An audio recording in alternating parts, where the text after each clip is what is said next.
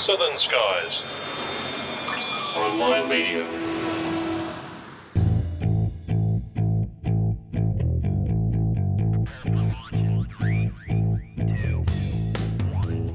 Plane Crazy Down Under's coverage of the 2013 Australian International Air Show is proudly sponsored by Jet Ride Australia, Oz Runways, Red Baron Adventures, and Sennheiser. In conjunction with Avplan, a classic flight bag, Eco 2000, and World Flight Planner. Well, g'day, folks, and welcome back to Plane Crazy Down Under, episode 102, our Avalon 2013 series, day two wrap up. And uh, boy, a much better day today, and the whole team is back with us, except for ATC Ben, who's uh, Grant uh, noticeably not here. What have we done with him? Uh, well, we packed him away and sent him away. Uh, he's actually gone off to hang out with the rest of the uh, aircraft ground operations gang, who are um, catching up and having a reunion because they haven't seen each other for a very long time. So they all get together and have a nice, quiet night, just hanging out and chatting. Oh, I'm sure they're sitting around discussing knitting or something like that as well. Um, Yeah. Very likely, um, knitting a few yarns. I think would be probably a pretty good description. Of course, we've got Ben Jones with us, uh, Anthony Simmons, the infrequent flyer, and uh, to fill in uh, tonight for ATC Ben, all the way from Adelaide, and we're lucky to have him here given the weather. It's Baz Sheffers. Baz, uh, tell us about your flight across from Adelaide today. Oh, it was fun. It started uh, great with uh, about 20 knots on the tail, just flying along. Came uh, screaming past Horsham on the way uh, to uh, Lethbridge, where I was going to get some more fuel. And uh, if I couldn't get into Avalon, I would have taken a car from there. Uh, but uh, halfway between uh, Horsham and there, I just hit a wall of cloud and oh, I had to sit it out in uh, Ballarat for about two and a half, three hours. Did it hurt when you hit that wall? Uh, no, I, I didn't hit it actually. Ah, yeah, just I, checking. I came close to one, but I tried to go around. A little bit of uh, scud running, I guess, Baz. A little bit of scud running, but uh, got in safe and uh, had some uh, pot noodles and uh, and a, a drink, and uh, just sat around waiting for the weather to get better. And then I was pretty lucky because Avalon East, the normal GA airport for light aircraft that built, well, kept running right next to Avalon every show, uh, was closed because it was too uh, soggy with all the rain. But because of that, I could get into uh, Avalon, Main, and managed to squeeze in just before the afternoon air show. And did you make the uh, first exit on the left, uh, which is uh, technically, um, I think, on the other side of the threshold? If I'd landed in the perfectly usable undershoot for a light aircraft like me, I would have been able to make that. But uh, uh, no, it's right actually at the threshold in Avalon. Well, I'm, I'm glad you've made it, mate, and I hear that uh, your your celebrity status has actually earned you a trip up into the Avalon Tower, so that uh, even though you're here in the Oz Runways capacity, I think we might have to arm you with a recorder uh, should you make that trip. I'll uh, I'll give it a go. Uh, who knows? I might even convince them to get some more people to uh, come up there to have a look for themselves. Absolutely, we should talk to the air traffic controller if he wasn't at his uh, you know AA meeting or something. Yeah, yeah. I think uh, we'll see what state he's in tomorrow for a quick chat about that. Okay, well, a few highlights uh, from today's flying, and it was good that the weather had cleared a bit because it means uh, actually there could be some flying, and we saw a lot more jets in the air. Uh, of course, the KC 30 was in the air, and I was in it, which was a wonderful thing. And we Yeah, might talk about yeah, that a bit later. Yeah, whatever. You were in that. But Well, I- actually, nobody wants to talk about it except for me. But I did, I did uh, manage to grab an interview while we were on board, and we'll play that in the second half of the show. Now, the downside of that, of course, was that uh, while we were waiting to uh, push back from the Avalon terminal, the Raptors went out and flew, and I couldn't see them. But uh, in frequent flyer, I believe you, amongst many others, were uh, quite impressed by that display. Uh, more than impressed. I was actually working, doing a little bit of editing for the show, and I'm in the media centre, and it's not so much you can hear it as you feel the plane coming over. And I thought, that sounds a little bit different. So I decided rather quickly to go out and have a look. Everybody else at Avalon also decided to go out and have a look, and there was just this huge push down the main drag, and nobody moved. They just stood up looking at the sky. It was incredible. It was a uh, single F 22 Raptor. It was doing its uh, cloud constrained low show. So it didn't do the uh, 2,000 foot downwards uh, flat spiral. It didn't do the vertical uh, hover or the tail slide. But what it was doing was absolutely incredible and very, wonderfully noisy. Well, of course, uh, you know, if our US correspondent David Vanderhoof were here, he'd, uh, he'd be laughing at us because apparently he's seen that routine about 3,000 times. But uh, very impressive for all of us here in Australia because uh, the Raptors have not uh, done a display. Of course, last time they were here, they stayed static on the ground. So uh, I'm hoping that uh, when they go up tomorrow, that uh, I won't be, you know, flying around with the RAAF again and I might get a, a chance to look at it myself. Well, you know, I've got to say, um, given what may be coming up in the US with uh, sequestration, it may be that we actually wind up seeing them more recently than some Americans. Yeah, well, yeah. well, maybe the RAAF should buy some. In fact, there's been lots of talk about the F 35 here this week, and uh, maybe I think the government needs to go back and, and twist the arms of the Americans and say, you know, start making some more F 22s and, and, and sell them to us. Yeah, well, although I uh, missed the, the press conference today, apparently the uh, Lockheed Martin presentation on the F 35, uh, a little bit mushy. And it was one of the quotes from one of the guys there. And apparently, it got really interesting when the uh, pointed questions started flying from the uh, media scrum. And uh, some of the folks there, including apparently the uh, chief test pilot, weren't really able to answer it. Now, I wasn't there, it's hearsay, but I need to look into this a bit more. But from what I'm hearing, it didn't look good for Lockheed Martin and the F 35 with some of the answers. It was uh, almost, but not quite entirely. I have no clear recollection of that fact, sir. Oh dear. Well, if nothing else, Grant, that'll give us plenty to talk about over the uh, the course of this year. I think uh, it seems to me that the, the longer the the F thirty five program drags on, the more controversial it becomes. I think the way things are going, uh, I'm working on getting a couple of people in with a bit of F 35 experience to have a chat. Um, one of whom is uh, quite concerned about the weight being carried around for uh, supporting various different types. Uh, there's a lot of detail in there, but we'll cover that in another episode. Absolutely. Well, coming up in this episode, uh, of course, you guys have been out uh, today at the, the A319, the ACJ, a rather uh, opulent, uh, well fitted out uh, Airbus uh, 319. Uh, I've been talking to the crew from the UAV Challenge, an impressive bunch of high school students there that have designed their own UAV to perform some tasks, and they've done very well and won some awards with that. Grant, you've also been talking to the crew from In Situ. That's correct. They have the Scan Eagle ISR drone. It's a um, intelligence, surveillance, reconnaissance drone, and that one now also has a bigger brother called Integrator. Fantastic. So that interview will be coming up in the second block of the show. I've also got my uh, interview with the uh, the FA-18 pilot there, who was on board the uh, the tanker, explaining to all of us uh, how that process worked. We've also got uh, in the keyhole with Papa Smurf, Timbo's tarmac. So uh, another great day at Avalon uh, 2013. Let's go. Captain Robin Percy, welcome to uh, Plane Crazy Down Under. How are you going? I'm very good, very good. That's my first visit to Melbourne. Excellent. Okay. You've flown all around the world with Airbus. Everywhere Airbus? but here. Wow. Okay. well, it had to happen sooner or later. Sooner or later. Here we are. Robin, you're with uh, Airbus in the corporate Correct. jet area, and you're one of the lead pilots here. Uh, yep, I've been flying, I flew Airbus A320 number three 23 years ago. I've been flying for Airbus for nearly 20 years, and I was head of training for Airbus for 10 years, and I'm now the chief pilot of the Airbus corporate jet fleet. Excellent. How did you get into flying with Airbus? What got you started flying? Because I was flying, I was flying the aircraft for customers, for, for airlines, and in the very early days, I was involved in the entry into service of the airplane with several customer airlines. So I knew the Airbus pilots well, and as happens in this in this world, you find yourself between jobs. yes. and uh, I found myself looking for a job, and I knew the Airbus people, so I I, uh, I, I came to work for Airbus initially as a training captain. Okay. And uh, so now we're currently sitting in the cockpit of this ACJ 319, yes. Yep. Now you're telling me that this is completely standard aircraft. The aircraft is essentially a standard airplane. It's, it's very small changes are made in the, in the production run depending on the fuel requirements for the, for the customer.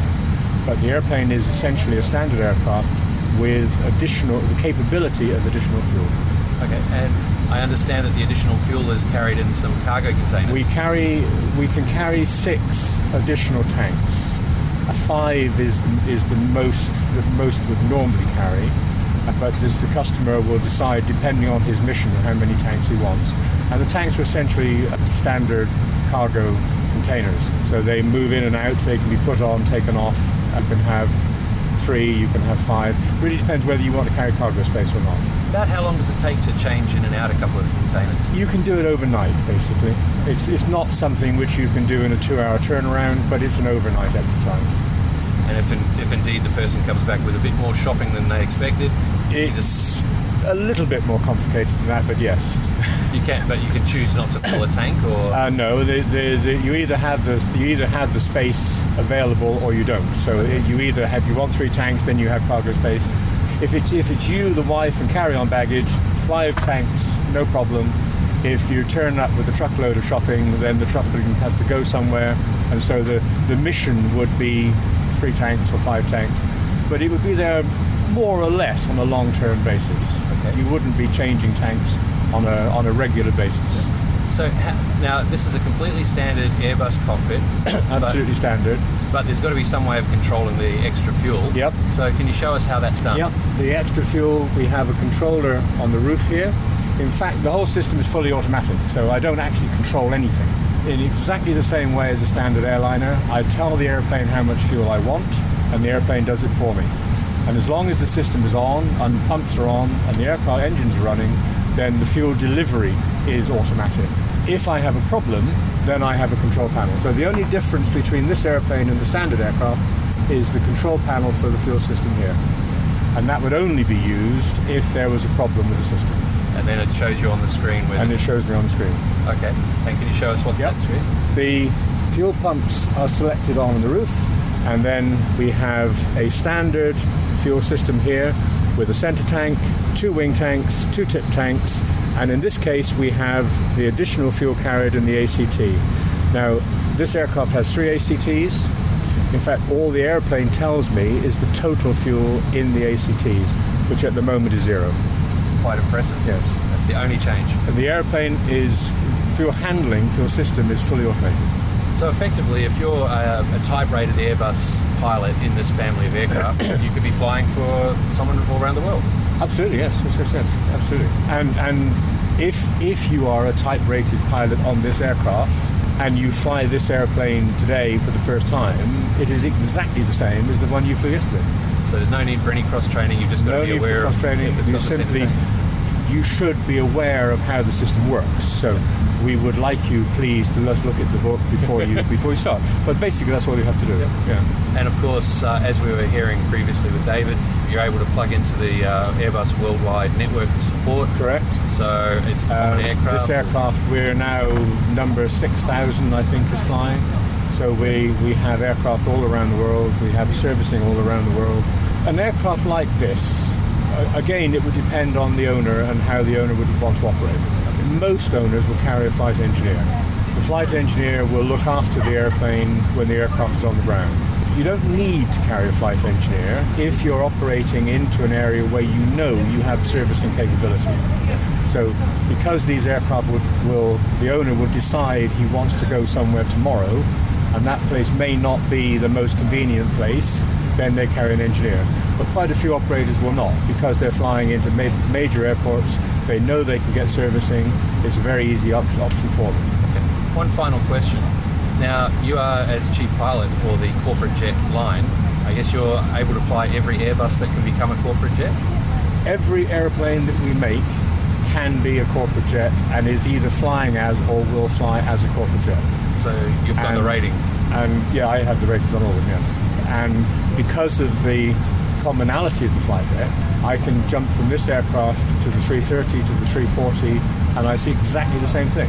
The 380 is a more uh, modern presentation, but the operation is identical. And so I have a different interface, but I operate the aircraft in exactly the same way. So any pilot flying any Airbus type can fly any other Airbus type, providing he understands how the systems work. Captain Robin Percy, thank you very much for uh, taking some time to run us through the cockpit. Nice to meet you. Thanks, mate. And you. David Velupillai. Welcome to Plane Crazy Down Under. Thank you, and welcome to the Airbus ACJ 319, which, as you can see, has the widest and tallest cabin of any business jet. It's absolutely fantastic. Quite an amazing uh, interior that you've got here. I understand that this uh, aircraft is used for uh, uh corporate charters and so on, uh, VIP charters. Yes, this aircraft is operated by Comlux. It's a Swiss company, and it charters out this aircraft to people that have got the need to travel in this kind of privacy, comfort, and security. And it's one of a number of companies around the world that have something like 15 Airbus corporate jets available for chartering. Okay, now is this a fairly typical interior layout for an Airbus corporate jet? For I mean, there's always extremes on either end, but would this be a fairly typical interior design? Yes, this is representative of the kind of interior that a private customer would choose for their Airbus corporate jet. People are looking to take comfort and space into the sky, the kind of comfort, space, lifestyle that they would have at home or in their office. They want to take it with them when they travel. And because we have this very wide and very tall cabin, we can allow them to put into the cabin that kind of style, elegance, comfort, and space. What people are also typically looking for are practical things like a table at which to, to sit, either to work or to eat. Uh, they're looking for somewhere to sleep, so we have seats that convert into beds. They're looking for somewhere to wash, and so we have uh, a couple of very beautiful bathrooms in this aircraft. Quite spectacular bathrooms. I've honestly got to say, I've never seen a bathroom quite so wonderful in an aircraft before, so very impressive. Now, one of the issues in any aircraft is, of course, weight and balance, centre of gravity, etc. So, with all of this equipment on board, the beautiful tables and so on, how does that compare to having an Airbus A319 with passenger seats and standard uh, domestic operations? You do have to worry about making sure that you've got the right centre of gravity. So, that's something you would take care of in laying out the cabin design, where you put the the office that converts to a bedroom, where you put the club four seats like this, and so on. And what we do as a manufacturer is work with the cabin outfitter to ensure that centre of gravity is taken care of. As with any aircraft, you're always trying to minimize the weight because an aircraft that is lighter burns less fuel. And as with any aircraft, we're also making sure that safety is taken care of. So, for things like flammability and emissions, we're also using materials that meet those standards. And everything, again, with an aircraft has to be engineered properly and also certificated. Understood. And I imagine there's a lot of paperwork involved in getting all those certification levels assessed as so, would you reuse um, aspects of materials and designs and so on wherever possible? Yes, there are typical materials like this uh, exotic wood on the table. They're a feature that's often used. You would use other noble materials like leather. And the idea is to make what is essentially very wide and tall tube into something that's more like a, a, home, nice surroundings. Something else we can do which others can't is this domed ceiling. You don't need it for headroom. I'm tall and I'm well below the, the ceiling, but it does give a very nice ambiance to all this comfort and space. Gives you that more wide open feeling rather than being yes. trapped in the tube. Breaks up the sight lines. Yes. Okay. Now, we're currently in an Airbus 3, A319 that's not the only corporate jets that Airbus produces, of course. Um, every aircraft in your line can be made into a corporate jet. That's right. We have the world's most modern aircraft family, and what we do is take that family and transform them into corporate jets. So for this aircraft, the Airbus ACJ 319, we've made some changes, which includes extra fuel tanks in the cargo holds to give the aircraft intercontinental range.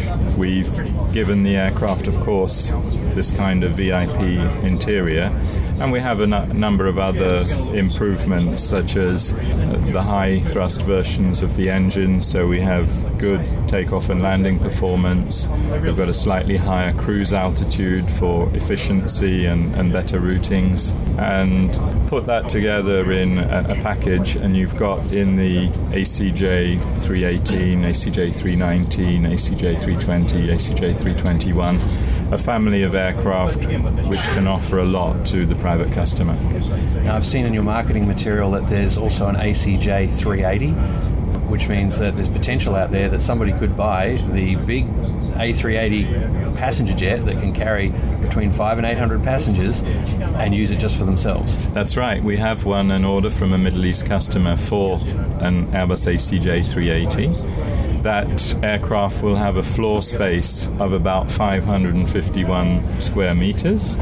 So that's the equivalent probably of about five houses. And the aircraft can be used in different ways. So a government might want a large aircraft because it's going to transport a delegation of, say, 100 passengers. Because when a head of state travels, they will typically travel with their senior government advisors, perhaps also some ministers. You might have industrialists, uh, chief executives of companies as part of the delegation, and of course, you might have some media too.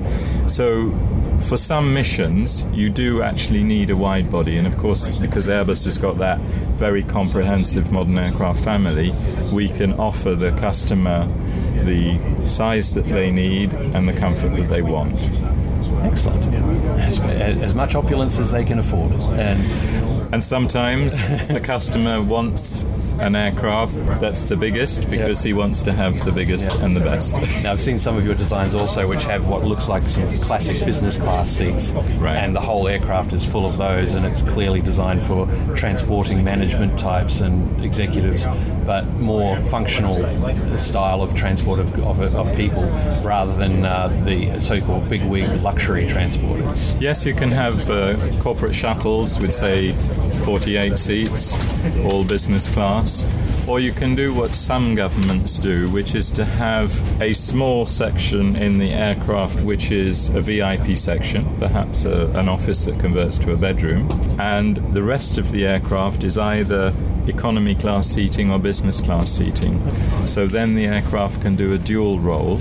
It can transport troops or passengers, but it can also do the VIP mission when you need to transport a head of state or a minister. And could those be uh, pluggable modules so you could wheel, pull that that um, VIP section out and replace it with other seats? Yes, that's another possibility is to have a VIP kit where you would remove some business or economy seats and install temporarily something like a, an office that converts to a bedroom. So incredibly versatile aircraft to uh, help make sure that executives can be fully functional while travelling around the world, and also very good for transporting uh, the team or somebody in total opulence. It's, it's quite a range of what you can do with an Airbus corporate jet.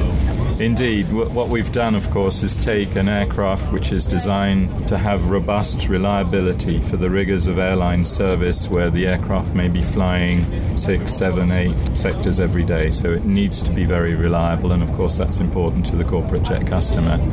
And so we take that and then we support the aircraft with, first of all, the worldwide Airbus support network. We have more than 500 customers and operators around the world on the airline side as well as the corporate jet side. And we have a worldwide network of training centers, of spares centers, and about 170 technical specialists dotted around the world.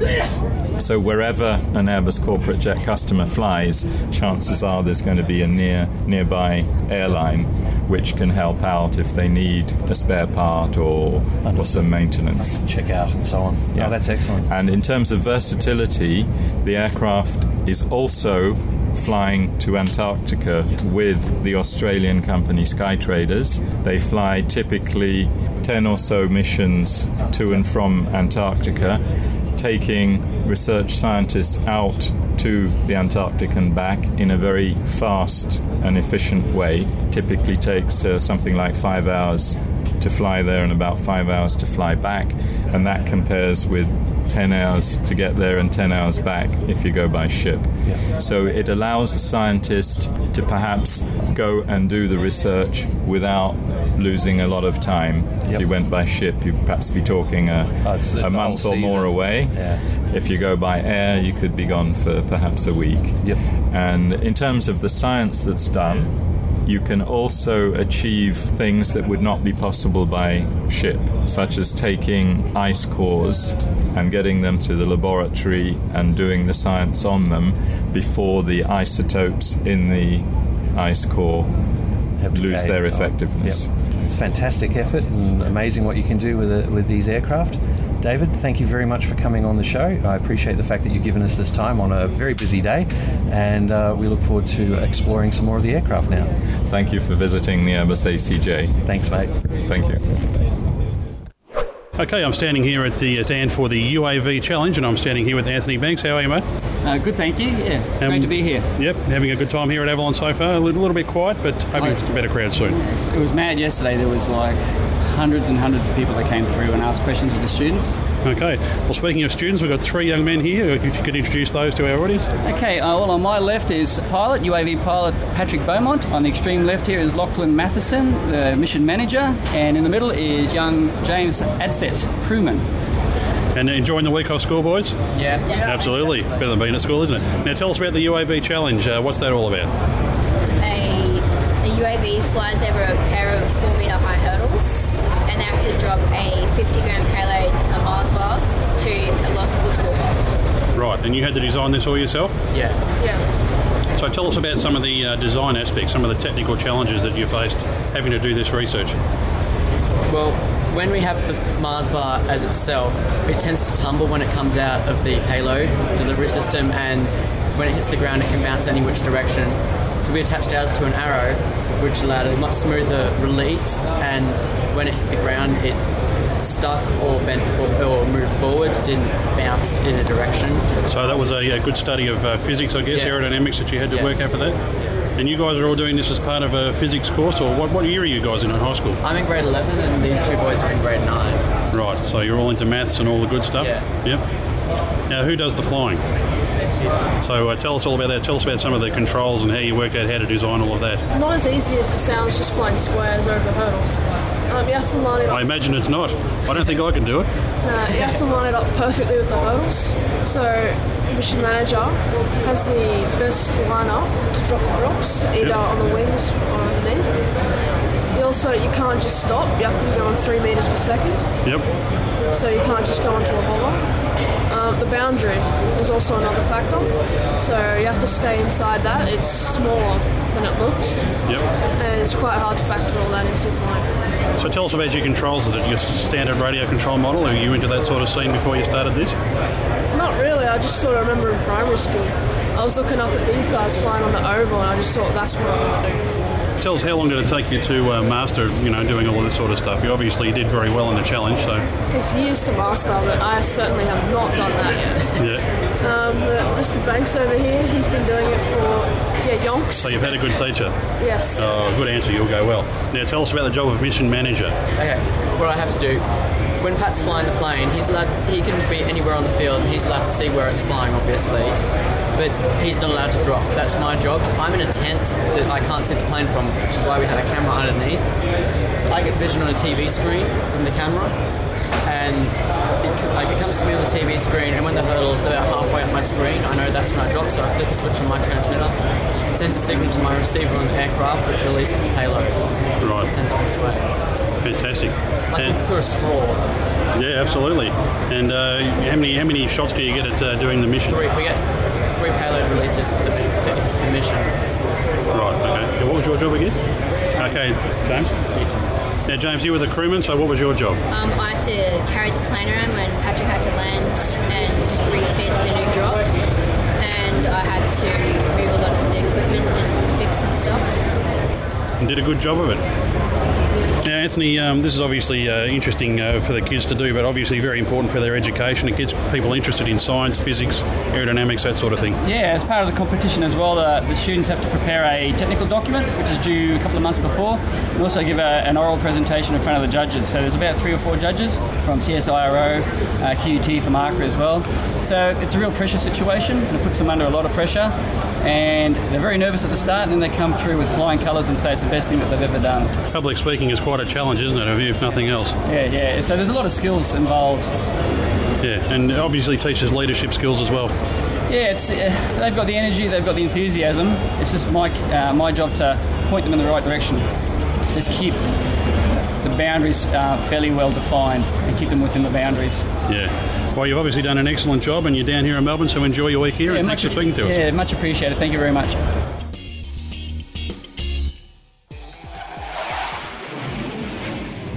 The need? The need for speed? Jet Ride Australia is a premier fighter experience in the country and the perfect gift for every budding Top Gun. From mild to wild, Jet Ride tailors each flight individually to give you the mind blowing ride of your life. To make your dream a reality, check out jetride.com.au slash PCDU or Aussies can call 1300 554 876. Jet Ride. Forget the rest, fly with the best.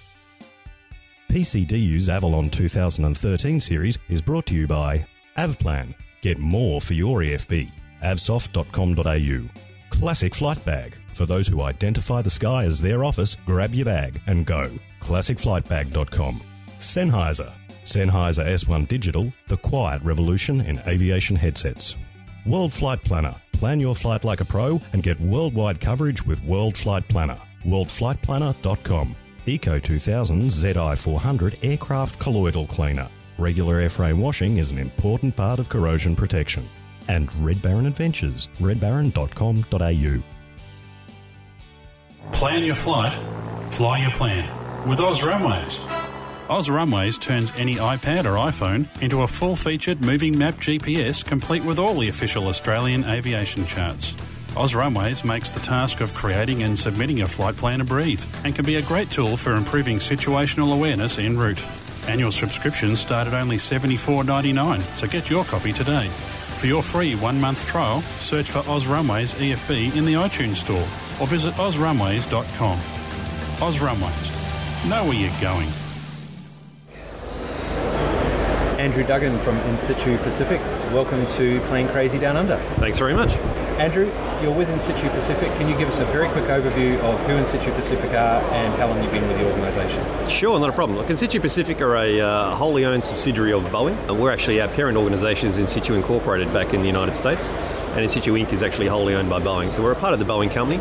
We're an independent entity though, so we, we operate in the, in the UAS market space, as you're aware, with, uh, with UAS products. We've been down here in Australia now since mid 2009. And in essence, we support In, in Situ obviously has a, a worldwide view of UAS. We, uh, we help In Situ out with the, the Asia Pacific region in essence. So across as far as the Middle East, up to Japan, Korea, that kind of area, and down through Australia. So that's our remit in terms of where we, uh, where we're going to market things. And uh, how long have you been in the In Situ family? So I joined In Situ back when it started here in Australia. I actually uh, helped stand the organisation up in mid 2009. Uh, prior to that, I actually worked for Boeing. So we, uh, we actually devolved some of the assets away from Boeing and set up In Situ Pacific as a standalone entity. Because I understand that Boeing was in partnership with In Situ at first and and always, what was happening. and always has been, yeah. So Boeing's had a long-term relationship with In Situ, supporting them through funding and growing their capability over a number of years. And it came to the point where In Situ had to decide whether it was going to you know, go IPO or go some other way. And Boeing, obviously, it was a natural partnership at that point for Boeing to actually buy In Situ, and that's that's where all this came from. Now, with In Situ, uh, pretty much the product that most people are aware of is the Scan Eagle. Now, I understand the Scan Eagle, unmanned aerial system, ISR intelligence, surveillance, reconnaissance, great platform for observing the drone, developed from the SeaScan, which was actually set up to find fish. Yeah, interesting history. Uh, the original founders of, of the in situ capability, and SeaScan as it was called in those days, saw a need, or they were approached by uh, tuna fishermen who currently operate very large vessels up uh, off the coast of Alaska and other areas. They operate small helicopters off those vessels out in the Pacific to try and spot tuna fleets, and obviously landing and recovering a small helicopter on a tuna vessel at sea, particularly a rough sea state, is quite dangerous. So it's quite a dangerous job for those pilots. And the question mark was, can we use a, a drone, for want of a better term, or a UAS in this instance, to actually go out and spot those tuna without risk of life? So very much a maritime background, and I think some of Scan Eagle's flexibility and its ability to operate without runways has certainly been driven from that, that maritime focus of can we get on and off a ship reliably. And that's then been translated obviously into the military usage you see Scan Eagle in today. Now, the Scan Eagle, as I understand it, it's launched from a catapult system. That's right. It's uh, approximately, it looks like one of the really big scale models that you're seeing the RC guys do these days, where you see a, a gentleman proudly holding a rather large aircraft. So it looks like it's got, what, a six to eight foot wingspan? Yeah, about that's actually about a 10 foot wingspan from recollection, and the, the fuselage about six feet long. So again, not a huge UAV, 20 odd kilos, but Moore's law has been in our favour for the last five years. So you know what we started out with in Scan Eagle in terms of capability we could pack into that airframe has changed dramatically over the last five years. So some of the sensors we've got on board now, some of the intelligence we have on the aircraft now, are a lot, lot better than what we had five years ago. And we continue to advance in the areas of rapid sensor integration as sensors get smaller and more compact and more capable. So more and more, uh, you know, a system like Scan Eagle uh, becomes more relevant to a range of scenarios the more we can pack into the airframe. Now, how do you recover Scan Eagle, for instance, especially on a ship? You know, we've all seen photos of, uh, of F-14s and things like that coming in with trapping. I imagine it's not that kind of recovery system, is it? No, well, it's not as big for a start. So um, I think at the end of the day, the, the system is quite unique. It's what we call a skyhook, and in essence, that's a tension rope, a vertical rope between two points. Um, a lot of other UAVs come back to ships uh, recovering into nets, which is obviously what the, the fail-safe is for a fighter aircraft coming back onto a carrier as well. The issue with nets really is if, if the ship rolls at the last minute and you miss the net, you hit the ship. So the beauty of the skyhook is we can actually swing it out parallel to the course of the vessel, course of the ship, and we actually land parallel to the course of the ship. So if the Scan Eagle misses the recovery due to a last-minute wind gust or a roll of the vessel, it just carries on, goes back around, and comes back for another recovery attempt. So the rope's actually vertical. Correct. You might have thought it would be a trapeze horizontally with a dirty great hook on the top. Yeah, no, in essence, what happens, we hit that rope on either of the wings, the leading edge of either of the wings. That causes the, the uh, air vehicle to yaw, and that rope then slides down the wing and catches at a wingtip hook where it just sits there with static. So it's, uh, it's a vertical recovery in the sense of actually hitting a rope. The impact is not that great. Reality is that rope and the whole system is tensioned and, and uh, uses bungees to actually take some of the, the impact out. So at the speeds we approach at, it doesn't do any damage to the US, and it's a very reliable way of getting the system back on board the ship. Now, flying the UAS, is it one where you say just go out to these coordinates, do stuff, or is there a person at a console with a joystick? Look, there's always going to be a person in the loop at this point in time, you know, and a lot of that's to do with airspace regulation and regulators' view of having someone constantly in the loop. But in essence, the aircraft is autonomous, so we, we pre-program mission uh, mission routes, and it's a point-and-click kind of activity. Go here, do this. Go here, do this. So it's not what you would call a true hands-on throttle and stick type operation, where we're just taking the pilot out of the aircraft and put him on the ground, and he's still flying the aircraft from that perspective. It is an autonomous aircraft. So it's going out and navigating to points, doing its mission. It's coming back. Is it able to auto-navigate into that wire, or does that where All, all auto navigation. At the end of the day, what you tend to find is autonomous launch and recovery is the way to go from a, a reliability perspective. Now, in the early days of US, if you look back at any number of systems that had what we call external pilots, who actually, you know, literally piloted the aircraft off the ground and piloted it back onto the ground again. And it's kind of a hard skill to learn. If you ever watch one of those guys having a UAV come at them, well, they're trying to control it in reverse. It's actually very hard, and that's where a lot of incidents occurred. So you'll find most competent or modern UAV companies today are using autonomous for launch and recovery. It's just a much more reliable way of getting things on and off the ground. Having uh, I've got a remote control helicopter and flying remote control aircraft. You know so, how yeah. challenging it is. Yeah, you need to go left. No, it's right because oh, too late. Tree. And the other issue is with most of these US, of course, we're using them day and night. So again, you know, recovery and, and launch at night time with an external pilot is a challenging game. So is there like a homing beacon built into the recovery system and it knows to navigate into that, or We really can't go to the technicalities of it, but it is it is fully autonomous. It uses a range of systems on board to get it back in a reliable way. But yeah, I can't really go into the details not of a problem? Now, the kinds of uh, mission payloads that are on the uh, Scan Eagle, it's just a single sensor system, or is it multi-sensor? Look, we can use multiple sensors depending on the types of sensors you're talking about. At the end of the day, it, it comes out in the mission set. So we we, can, we have a range of sensors we can apply to, to Scan Eagle now, from electro-optic day-type cameras to infrared night cameras, and a range of infrared spectrums as well. You know, small SARs, various other capabilities, radio relay. Comms relay is an obvious one for Scan Eagle. It's got such a long endurance, it can sit up there and act as a comms relay platform for a very considerable period of time. Uh, still cameras. Uh, we've had some very recent success here in Western Australia, flying off the coast, counting uh, dolphins, dugongs, and whales using still cameras. So doing surveys of, uh, of wildlife using still cameras on board the system. So it's a very flexible system, and we can really put on it whatever we need to suit the mission. Depending on the mission, you'll put a, mission, a payload system on, send it out, and it'll be one type of primary sensor that's on it. It's not three or four. Or, or potentially a, a secondary sensor. And in fact, some of the uh, some of the, the product cards we can show you here shortly will show that we actually have dual sensors as well now. So dual sensor turrets with EOIR. So if you need to do that day-night crossover mission now, that's that's a capability we do as well. So really, it just comes out of the mission set. I mean, we've, we've been out there, as you're aware, probably 600,000 plus combat hours. You can imagine the user feedback over that period of time. So based on that, we've come up with a whole series of sensors, which users have said this would be really useful, this would be really useful. So we're pretty happy with the sensor set we have at the moment. No, that's cool. It sounds really great. And uh, yeah, the ability to have, as you were saying, Moore's law in your favour, where before you could only have one sensor package, now you can get that secondary as well, and Absolutely. a lot lighter and better. And that's the key point. You know, now we can really do that and do that with very competent sensors. You You know, previously to carry both a large EO and a large IR would have been beyond the weight capabilities of Scan Eagle. Now we can do it. So Moore's Law is certainly helping us in that fashion. Its use with the ADF, it's come from a, a naval kind of environment, mm-hmm. but I believe the ADF is primary, primarily with the Army being used as a battlefield recon. Yeah, so certainly in the SeaScan days, the, initial aim, as we talked about, was tuna vessels, but uh, the US Marine Corps were the first to pick up the capability as a land-based asset. Again, what made it unique for tuna boats made it very unique for battlefield environments. No, no requirement for runways. In essence, you don't. It's very fast to set up and operate. It's a very tactical asset. It's very small, hard to see, low altitude. So all of those things were attractive to the Marines, and they deployed it to Iraq in 2005.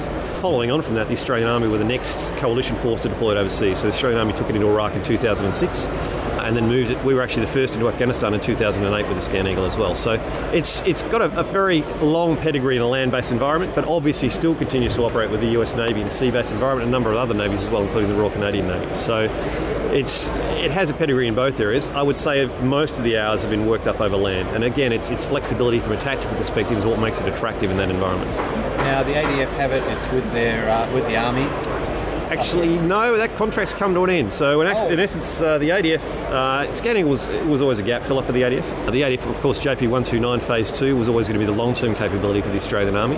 And after a series of stop start activities, I guess they came up with a foreign military sale of, of Shadow 200, which is now their, the official 20 STA program of record, for want of a better term. So, Scan actually stopped flying in Afghanistan for the ADF uh, April 30th last year. We have continued to support the ADF here in Australia with exercise support activities. Uh, there's obviously a limited number of assets available from the other perspective. So right now we're supporting exercises here in Australia for Army soldiers preparing to go overseas, so they know what it's like to use a tactical UAV. And we had quite a bit of interest from the Navy, who were starting to look at these assets as well. Uh, the Royal Australian Navy seeing what the US Navy are doing and saying, well, we might want to experiment a little bit with that as well and see how we go. So, you know, that, that's really where we're focusing on now. Is the, the Australian Navy has an interest in this. We also think it's got a lot of applicability for commercial operations offshore and even border protection command. I mean, it's a small, flexible asset. It can launch off small vessels. So we think there's a lot of other uses for it here in Australia, but in essence, the Australian Army, our, our work with the Australian Army will come to an end here uh, in August. Our final exercise will be flown. Well, hopefully the Navy kicks in because uh, it looks like a pretty impressive system. And approximately how much are you able to talk ballpark pricing it would be for a unit and it's a really a how long's a piece of string question. Um, a lot of people sort of think it's about the cost of the air vehicle, but it's not. Uh, there's so many aspects to the cost, from the cost of the aircraft themselves, through the ground support equipment, the control equipment, and even the crews. I mean, the way we've operated this system for so long has been as a service-based type activity, which means we show up with crews, aircraft, and effectively we fly and just provide imagery. And what is paid for is, in essence, the imagery. So, um, so you put civilian contractors into a field of operations. Yeah, so certainly when we were flying for in Iraq and Afghanistan, and you know for the US DoD, we continue to do this. We put field service reps into those environments. Obviously, uh, they are protected by the military service they're they're serving, but in essence, they are tasked by that military to provide data on certain areas at certain times. So it's a very close relationship, and it works very well. What it gives the military is ability to very flexibly and quickly stand up a UAS or ISR capability and then switch that off when they want to pull back out. So it's been a very successful model which we've applied over a number of years. Obviously, as the war in Afghanistan starts to wind down now, we're finding ourselves moving more into a traditional acquisition and through life support mode. So you'll see more and more customers purchasing Scan Eagle systems for their own use and coming out with a more traditional buy the equipment and then supporting through spares and training and other activities in country. Are you able to, uh, without giving specifics, rough range? So the, the launcher and so on, is that like a couple hundred kilometres, 500 kilometres? roughly away from where? So it's a line of sight capability. Look, roughly we can get out to around anywhere between sort of 18 and 120 kilometres. Depends on line of sight conditions. Again, so you've got the curve of the Earth, which slows you down at a certain point. But it is a line of sight system, and I think that's the key differentiator from other bigger uh, UAS that your, your readers or viewers might be familiar with. You know, systems like Predator and Global Hawk obviously have satellite control, so they go longer, but clearly they're much bigger and more expensive. So it's all that trade-off at the end of the day. It's, yeah, it's, it's certain tools are better for certain gigs. That's right. Speaking of the certain tools perspective, I note that you've got the, I believe it's the integrator. Integrator. Integrator. Integrator. Yeah. I know, thank you. That's right. I, I note that you've got the integrator uh, on display here, and it looks like the Scan Eagle's bigger brother. So in essence, you'd be right. Probably the key point here is that uh, that integrator is actually also designated RQ21A and has actually won the, uh, the small tac- the U.S. Navy, U.S. Marine Corps Small Tactical UAV Program of Record. So program of record in United States DoD parlance is a long-term acquisition of a, of a system, um, and so integrator will fulfil that role for the U.S. Navy and U.S. Marine Corps for probably the next 20 odd years, I suspect. So that's that's a very big win for in situ and for Boeing, um, and obviously off the back of that, that system will receive a lot of development that will work on it. But if you look at integrator itself, the air vehicle, again, I get back to that user feedback over the 600,000 hours, and a lot of that was what drove the development of the integrator. That need to carry a larger multi-payload type capability, the ability to swap payloads in and out very quickly depending on the mission set. So if you look at the integrator, it has a very big uh, empty payload bay where we can flexibly put payloads in and out very rapidly. A lot of older UAS tend to have a very tightly uh, integrated infrastructure. If you want to swap something out, it's not a simple process. Certainly can't be done in the field. So a lot of those lessons learnt came into the development of integrator. It was that user feedback that really drove the development of the system. But certainly its aim is to carry a, a much bigger multi-sensor payload than what the Scan Eagle currently can. Heavier load, longer duration, but still again within the line of sight environment. And also with the same tactical flexibility. So still with the catapult, still with the skyhook, still no runways, still the long endurance. So all those advantages we have with Scan Eagle, but bigger payload. And uh, how do you see that potential going for the ADF? Do you see, see that as being something Army might want to? Look, we've always been keen to market the capabilities down here. Army's very familiar with Scan Eagle and the user interface. Um, Integrator, I think, is a system that I suspect would draw some interest. But the reality is, of course, you'd have to talk to the uh, the ADF about what's in the DCP, and the DCP, of course, rules the roost when it comes to what funding might be available.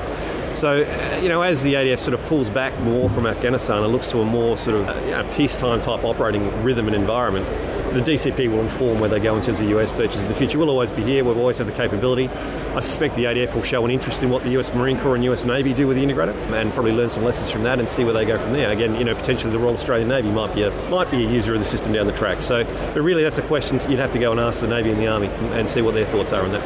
Exactly. Okay, Andrew, thank you very much for coming on the show. You're welcome. Appreciate Thank you. Okay, we're on board the uh, KC-30A and here with uh, Flying Officer Brent Jones. Brent, uh, can you tell us a bit about the uh, refueling operation that went on today? Yeah, so we had uh, two F-18 Hornets from my home squadron, uh, 77, back in RAAF Williamtown, join us overhead East Sale before the air show. So they've pretty much just demonstrated the air-to-air refueling capability of the classic Hornet um, for you guys today. And they did a very good job of it, very spectacular. Now, uh, this is obviously tasked as a training mission for your guys when they took off from Sale. Um, yeah, it was. We uh, we sort of did it in conjunction with bringing the jets down to the air show. So they'll uh, be heading back to Avalon now. They'll probably beat us back, and we'll see them on the ground. Yep. Now, you're obviously a fighter pilot yourself, and you're uh, obviously qualified to uh, do aerial refueling uh, yourself. Can you tell us a bit about the training involved? Yeah, so we learn to uh, refuel once we get to the Hornet. Uh, it's the first time I refueled, uh, which was towards the end of our operational conversion. Um, it's sort of the one flight regime or task that we can't practice in the simulator. Uh, the only way we get better at it is by spending time behind the basket. Um, as a trainee, I, I actually did find it quite difficult initially. Uh, it's probably one of the harder things that we do do uh, with the jet domestically. Um, but again, yeah, just spending some time behind the basket, you, you become a lot more comfortable, and most uh, most of the guys now are pretty proficient.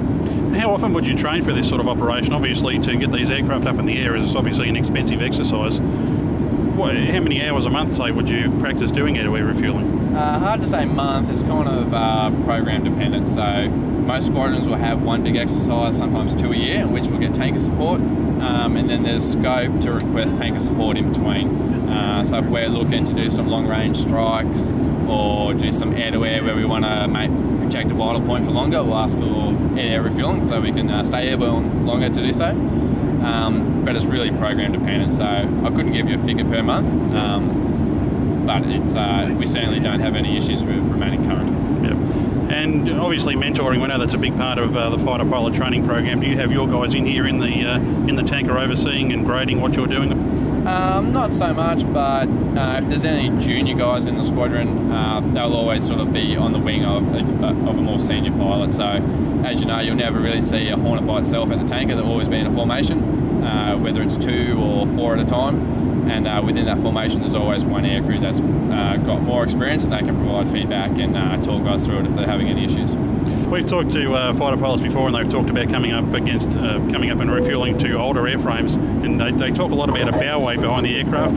Do you find that's uh, the case with the KC-30? No, not so much. So it's actually pretty comfortable tanking off the KC-30. Um, there's no wake to affect. It's, it, the air is quite clean behind. Um, the only wake that becomes a concept for us is actually self-generated. So as we move forward towards the basket, uh, the wake of our nose will actually push the basket out of the way, which will create some issues. Um, so if there's any wake, it's created by us and not the tanker. The tanker's quite clean. Well, it's a fascinating, uh, something really fascinating to watch, and we really appreciate you uh, showing us through it today. No worries. Hope you enjoyed it. Thank you.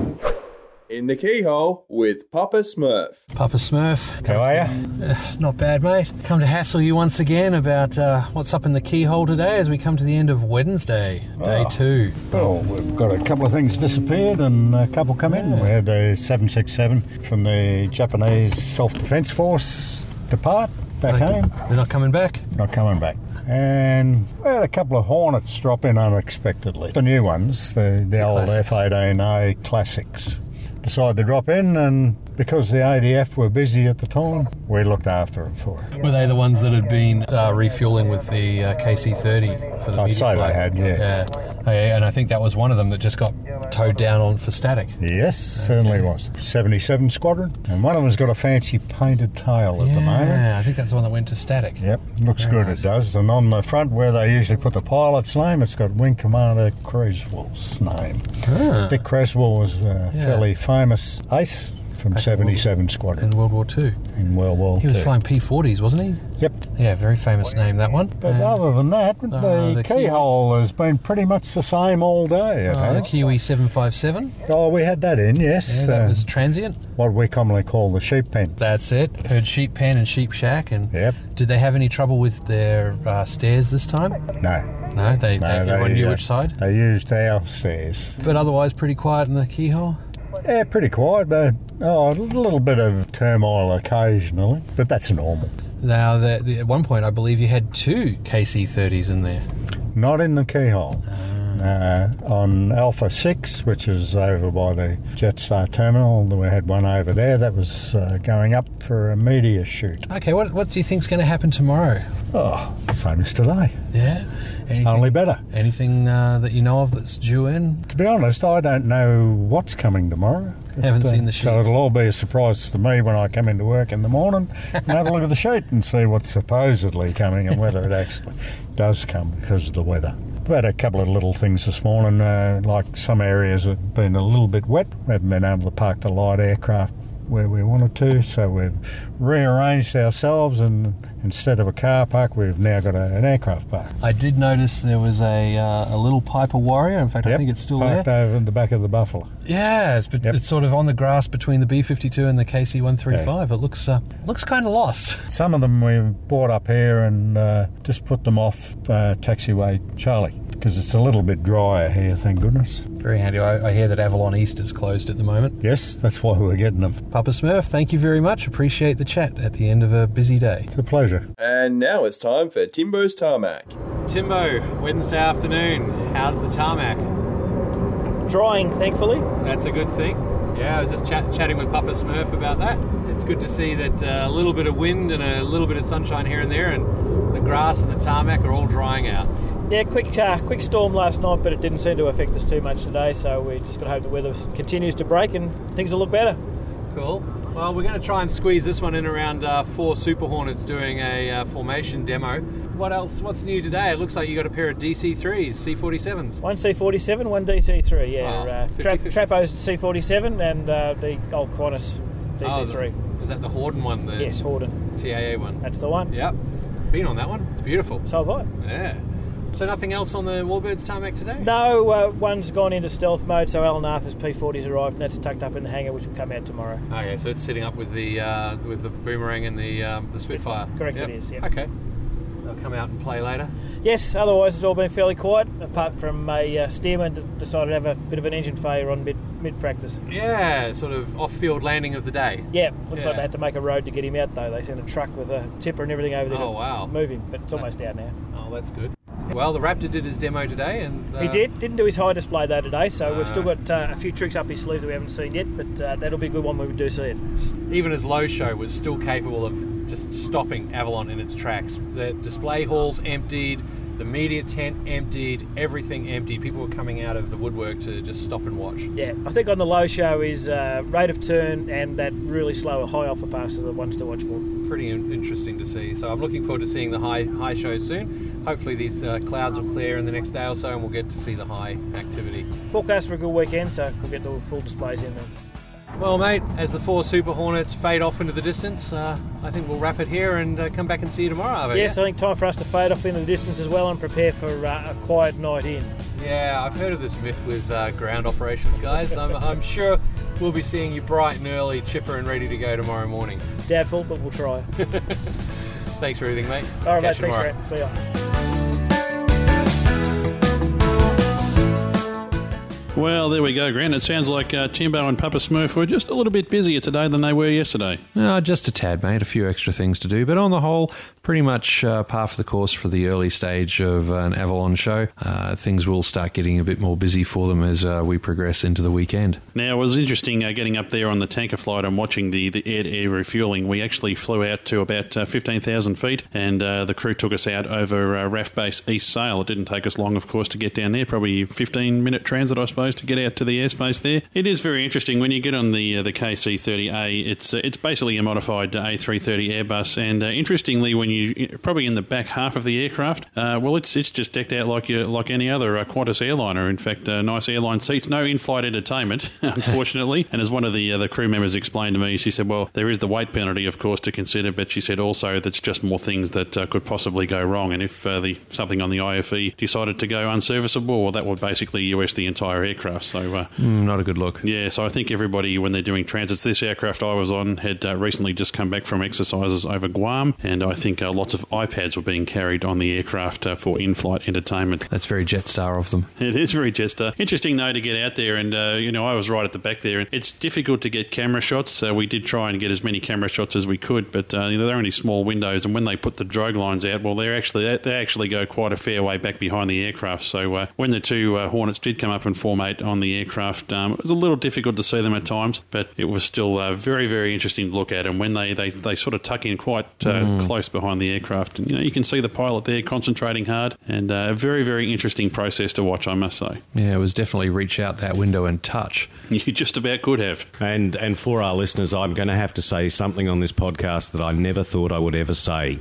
I've fallen in love with an aircraft. Okay, tell us Uh, about well, that one, mate. No, No. I've actually fallen in love with the inside of an aircraft. Ah, so the outside sound you've fallen in love with is a Super Hornet, if I remember correctly from yes, watching it pretty yesterday. much. Yes, that was what got me. But grunty. the inside is definitely the inside of the ACJ 319. It was stunning. It looks better than my own. In fact, it is larger than my own house. It's quite incredible. Yeah, that was a, a lot of fun this morning, hanging out in the inside the uh, Airbus corporate jet, the ACJ 319, and basically it's an Airbus A319 with that beautiful uh, wide, Bling. high uh, cabin has been completely blinged out and uh, very much a corporate environment, space to entertain, space to work. Uh, I believe it's certified for 19 passengers, uh, bed down the back, and the. Uh, we thought the, the bathroom up the front was rather uh, well decked out, but uh, I think you've found a new throne, haven't you? Yes, it's in the tail section, and I think other well, well the listeners will find out in due course.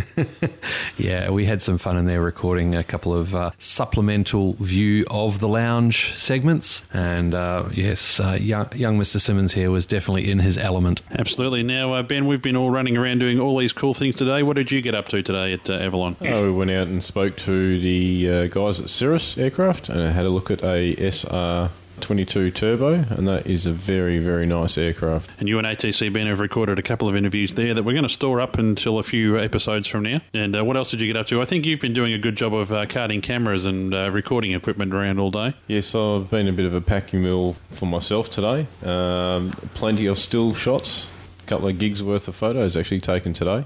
Okay, we'll have to uh, make sure we get those up into our Flickr stream for everyone to look at. Yeah, definitely need to. uh, I've been loading a couple of photos there, but we've got to get the rest of them in. But uh, one very uh, unusual occurrence at the end of the day was we were down at the media blister, the little space where the media gather on the flight line to get some good video and photos and so on. And we ran into a Chinese guy by the name of Peng, and I was chatting with him, and it turns out that he speaks Spanish because he speaks Chinese, English, and Spanish. And the gentleman has been living in Spain for a while. He's from the Chinese Aviation Network, and so he and I started chatting away in Spanish, and we recorded a bit of that. Uh, we'll put that out as a bit of a separate fun video for those who speak Spanish, uh, especially our friends at Edo Podcast. Watching you do that interview was fascinating. Of course, Grant uh, speaks Spanish pretty well, seeing as you lived in Argentina for a couple of years. I speak Spanish better than you do, mate. Let's just put it that way. And Everybody speaks polite. Spanish better than I do, mate. Well, well, for Peng sure. was very polite about uh, my uh, poor Spanish. you could see him cringing occasionally off camera. Oh, definitely. Now, the other thing that might have made a few pilots cringe today was the uh, Breitling wing walkers. In fact, um, I think one of the wing walkers may have had a longer walk than she bargained for. Uh, as mentioned in uh, Timbo's tarmac, uh, where one of the Stearmen had an engine failure, that was actually one of the Breitling Wingwalker aircraft. Uh, engine cut out uh, during the show. They had a uh, off-field landing in a paddock near Avalon Airport, and uh, yeah, they, everyone was okay, all all fine. And as a result, they've uh, they've had to uh, send some uh, earth moving gear down to make a bit of a road that they could get into, get the aircraft, and retrieve it. At the end of the day, it was last seen uh, being towed over the runway back into the uh, tarmac area, and uh, I guess we'll see where they're at tomorrow. Yeah, hopefully uh, we'll get a chance to uh, talk to those guys uh, a bit later on in the week. We've, we've put in the request and it's looking reasonably hopeful. So uh, let's hope we can get uh, both those aircraft uh, serviceable and back in the air because uh, they are stunning looking Stearman. The Stearman's a classic looking airframe for a start, but uh, you get out and have a look at the uh, the Breitling aircraft. They are very well maintained. They look fantastic. And they don't look too bad with the uh, rather attractive young ladies perched on the top wing. So yeah, it's it's a wonderful look, and they do a good show. Uh, definitely, that one's being set up for us. There's a number of items on our wish list, and our calendar is filling up. Quite a busy day tomorrow as well. Uh, lots of really good stuff, but we'll be telling you about that tomorrow. Absolutely. So we'll wrap up uh, episode 102, Avalon 2013, day two. We'll be back tomorrow with day three coverage. You have been listening to Plane Crazy Down Under's Avalon 2013 series. Look for our video coverage on our YouTube channel, YouTube slash Plane Crazy Down Under, and follow all the Avalon action on Twitter at the hashtag Avalon13. Contact us anytime with feedback, suggestions, or advertising inquiries at planecrazydownunder at gmail.com. Plane Crazy Down Under is a Southern Skies online media podcast.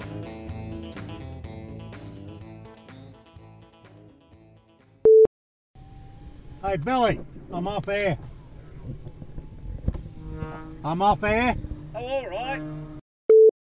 Uh, pause for a second.